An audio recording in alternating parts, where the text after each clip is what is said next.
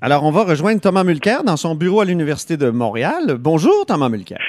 Hello, Antoine. Plusieurs sujets aujourd'hui. Commençons par un sujet, moi, qui me tient à cœur, euh, Thomas, la consigne. Je voulais savoir, toi, comme ancien ministre de l'Environnement, et on sait que c'est difficile la gestion des déchets pour les ministres de l'Environnement, que penses-tu de l'intention présentée hier par le gouvernement Legault d'élargir la consigne à tous les contenants de boissons prêts à boire de 100 ml à 2 litres, qu'ils soient en plastique, verre ou métal?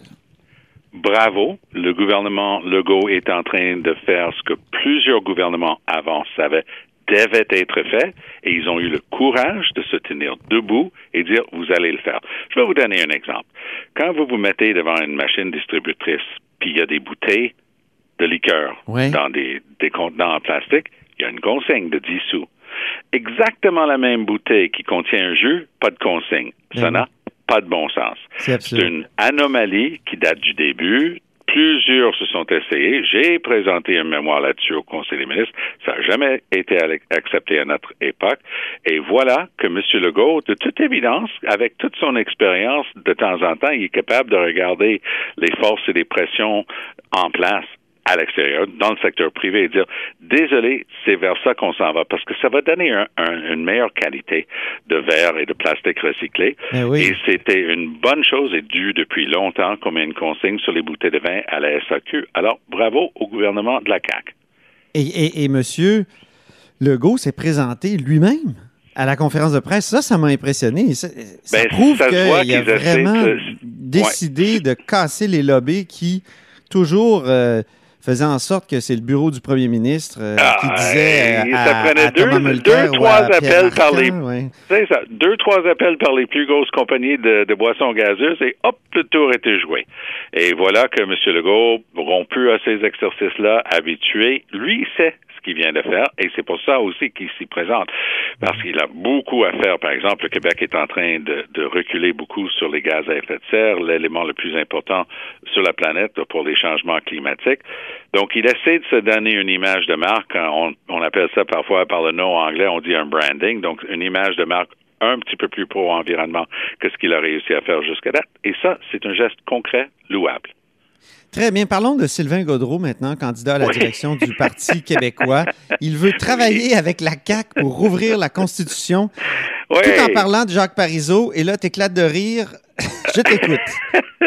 ben, moi, je trouve ça toujours... Euh, compliqué euh, quand les gens qui sont en train de faire la course à la chefferie disent ben moi je suis comme un tel. Alors moi je j'enlève rien à Sylvain Gaudreau, je suis sûr qu'il a plein de bonnes qualités, mais peut-être il devrait parler de ce que lui va faire plutôt que de se comparer à Jacques Parizeau. Parce que ce qu'il est en train de proposer, euh, je le dis avec égard, est très difficile de suivre. Il va venir à l'automne, s'il gagne, il présenterait une motion pour éviter la CAQ de commencer une chicane constitutionnelle avec Ottawa en affirmant telle affaire. Puis s'ils acceptent pas, ça veut dire que la CAQ c'est une gang de pas bons qui était pas sérieux. Puis s'ils acceptent, ça veut dire qu'on va pouvoir commencer une belle vieille chicane avec Ottawa. Moi, personnellement, là, si vous On appelle ça voir quelqu'un venir avec de gros sabots. oui. C'est pas les meilleures stratégies, hein, Thomas? non, puis ça me fait tellement penser à Jean-François Lisée, et c'est ça qui n'a pas marché avec Jean-François Lisée, qui était un gars brillant, par ailleurs, qui avait plein d'idées, mais euh, le public n'est pas là. Et je pense que c'est intéressant parce que je pense que François Legault a bien écouté ça. Lui, il dit, on n'est pas là pas en tout. Alors, déjà en ce moment, une réunion du caucus du Parti québécois, ça peut se réunir autour d'une table de cuisine. Qui le cru, mais c'est là où ils sont rendus. Mhm. euh, chez nous, on était même plus, on était dix enfants, plus mes parents, on était douze. Eux, ils sont rien que autour de leur table de cuisine. Et, personnellement, je pense que ça va les rendre encore moins pertinents, les péquistes. Et euh, je pense que c'est dommage. Mais là, on dirait que tu présumes qu'il va gagner. Il y a, il y a Paul Saint-Pierre Plamondon, il y a Frédéric Bastien euh, qui peuvent gagner. Oui, oui, oui. Mais vous savez, les gens qui n'ont jamais, jamais, jamais fait de la politique euh, doivent garder une certaine modestie. et parce que j'en ai, vu plein des comme ça dans ma carrière, des gens qui arrivent de nulle part et disent, moi, c'est moi qui vais être chef de ce parti-là. monsieur ah, D'ailleurs, vu que tu ouvres euh, ce sujet-là, faisons une longue parenthèse. Pourquoi aujourd'hui, de nos jours, il y a tant de gens qui n'ont aucune expérience, qui tout de suite veulent devenir chef? Tout de suite chef. Parce que Ben, il me semble qu'avant, c'était comme nécessaire d'avoir fait un peu ses Un classes. tout petit peu. Là, c'est des marois risqués Ou qui encore disent euh, oui, puis là, avec finalement, bon, elle a décidé de ne pas y aller, mais mais il y en a plein, là. Mais le rare, les rares exemples contraires, c'est qui? C'est quelqu'un de la trempe de Brian Mulroney, mais qui, lui, il y a des photos de lui à 16 ans, 15 ans, à côté, dans le bureau de John Diefenbaker. Lui, il faisait de la politique depuis sa plus tendre enfance. Il Oui, était, c'est vrai, Il était il- un organisateur politique, il était un avocat chevronné. Donc, ça arrivait avec une certaine aura. Euh, Pierre Trudeau, idem, grand professeur universitaire, il avait milité CCF-NPD Mais il n'a pas été chef avant. tout de suite, Tom. Il, a- il a quand même été plus, il était ministre, ministre de la Justice, tout à fait. Et même Mulroney s'est fait élire dans Central Nova, le, le fief de la famille euh, McKenna en Ben Nouvelle-Écosse. Donc, euh, non, c'est quand même une- manière de voir les choses que de dire, ben, je regarde ça aller à la télé, n'importe qui peut faire ça, moi y aller. Nantel, Saint-Pierre. Monsieur. Saint-Pierre Nan- euh, Plamondon, là, lors de la campagne provinciale, il, n'était pas capable de gagner une circonscription, mais il veut être chef. Euh, ah, je suis désolé, mais c'est pas comme ça que ça marche dans la vraie vie. Euh, Est-ce que c'est parce que c'est la génération euh, Y au pouvoir ou? Mais moi, j'ai l'impression que c'est une, une génération qui se dit, ben, tout, tout m'est ouvert. Euh, Guy Nantel, ça, ça- ça me fait sourire. Par- ailleurs, il me fait sourire pour les, pour les bonnes raisons. Il est drôle. Et euh, euh, M. Bastien, qui est prof euh, au Dawson College à Montréal, je veux bien qu'il ait des idées, mais il n'a jamais mis les pieds là-dedans. Moi je, moi, je trouve ça très difficile de comprendre. C'est pour ça que peut-être ça, se- ça se décode quand je parle de M. Gaudreau, selon toute vraisemblance, ce serait lui qui choisit chef euh, du Parti québécois. Quelques mots sur euh, Peter McKay en terminant, donc ce candidat Oh boy. évidemment à la chefferie Oh conservatrice.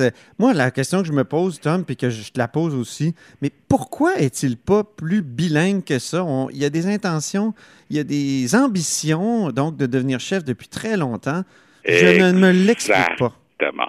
Et des voix autant du côté anglophone comme Stephen Mayer dans McLean's que du côté fran- francophone, Patrick Lagacé a, écrit- a commis un très bon papier là-dessus, se gratte la tête, puis sans, sans oublier le- le- le- le- la page frontispice absolument suave dans le journal de Montréal dimanche dernier, avec un gros titre en anglais, Good Luck Mister, Ah euh, en soulignant dans un bout de phrase de trois mots, les trois fautes de français en trois mots. C'est Je crois que c'est un record.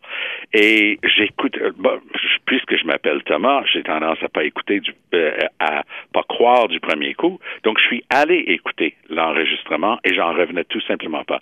Ce gars-là, comme tu dis si bien, Antoine, il a toute intention de se présenter à la chefferie. Il était déjà chef des progressistes conservateurs avant de s'aborder euh, ce parti-là. Il a eu droit, il a eu trois ministères importants. Il a eu 17 ans au Parlement. On a le droit à de la formation par les meilleurs professeurs de français qu'ils soient et, et des, des, des leçons particulières. Ça veut Et- dire, et- ça traduit un, un désintérêt total ou une incapacité voilà. d'apprendre une autre langue. Il y en a, là. Il y a des gens qui ont du mal à apprendre une autre langue. Faut Oui, oui, être, euh, moi, je veux, moi je veux bien, mais, Ouais. mais quand même, c'est une des langues officielles du Canada, puis il était exposé tous les jours de sa carrière. Mais moi, je l'avais prédit. Les gens ne me croyaient pas. Non, non, non, il parle mieux français que ça. Il était assis devant moi au Parlement fédéral pendant des années. Ben oui. À la période des questions, il se levait avec une feuille de papier, déjà écrite, et il s'essayait. Mouchou le président. Et là, il disait deux, trois mots, il faisait tomber son papier, puis il poursuivait en anglais. Il parle pas français. Mais comme tu dis si bien, ça trahit. Pour lui, c'était pas une priorité d'apprendre le français. Emmanuel Latraverse a, écrit un bon papier là-dessus, disant il pensait qu'il pouvait créer l'illusion euh, qu'il parlait français. Tu te souviens quand on regardait Charlie Brown, là, Snoopy, le chien, à chaque fois que les humains parlaient dans les bandes Ouais. dessinées de euh, TV, quand les humains parlaient, lui, il entendait juste ouan, ouan, ouan. Ben, lui, il s'est dit, le moment où je vais parler trois mots de français en Nouvelle-Écosse, un samedi après-midi. Ça va être comme le wah wah wah de Snoopy. Le monde dans la salle va même pas savoir ce que j'ai dit, puis ça va passer comme ça. Mais c'est ridicule de penser que ça va pas se jouer, et ça a joué pendant une semaine. Mais le meilleur, c'est que j'écoutais la CBC avant-hier. Trois conservateurs en train de s'auto-convaincre que c'était pas si grave, que les gens avaient même le culot de critiquer le français de Trudeau. Ça, voulait rien dire, tout ça. Puis d'ici le mois de juin, il va parler français. Ça fait rien que 20 ans qu'il est là. Il a jamais appris un mot. Mais d'ici le mois de juin, avec tout le reste qu'il a à faire, il va maîtriser le français. Il pourrait jamais participer à un débat. Il pourrait jamais donner une entrevue à bâton rompu et qu'il arrête de faire semblant. Il ne pourrait jamais y arriver. Merci beaucoup, Thomas Mulcair. Et on se reparle la semaine prochaine. Toujours agréable. Merci. Bye bye. Au revoir.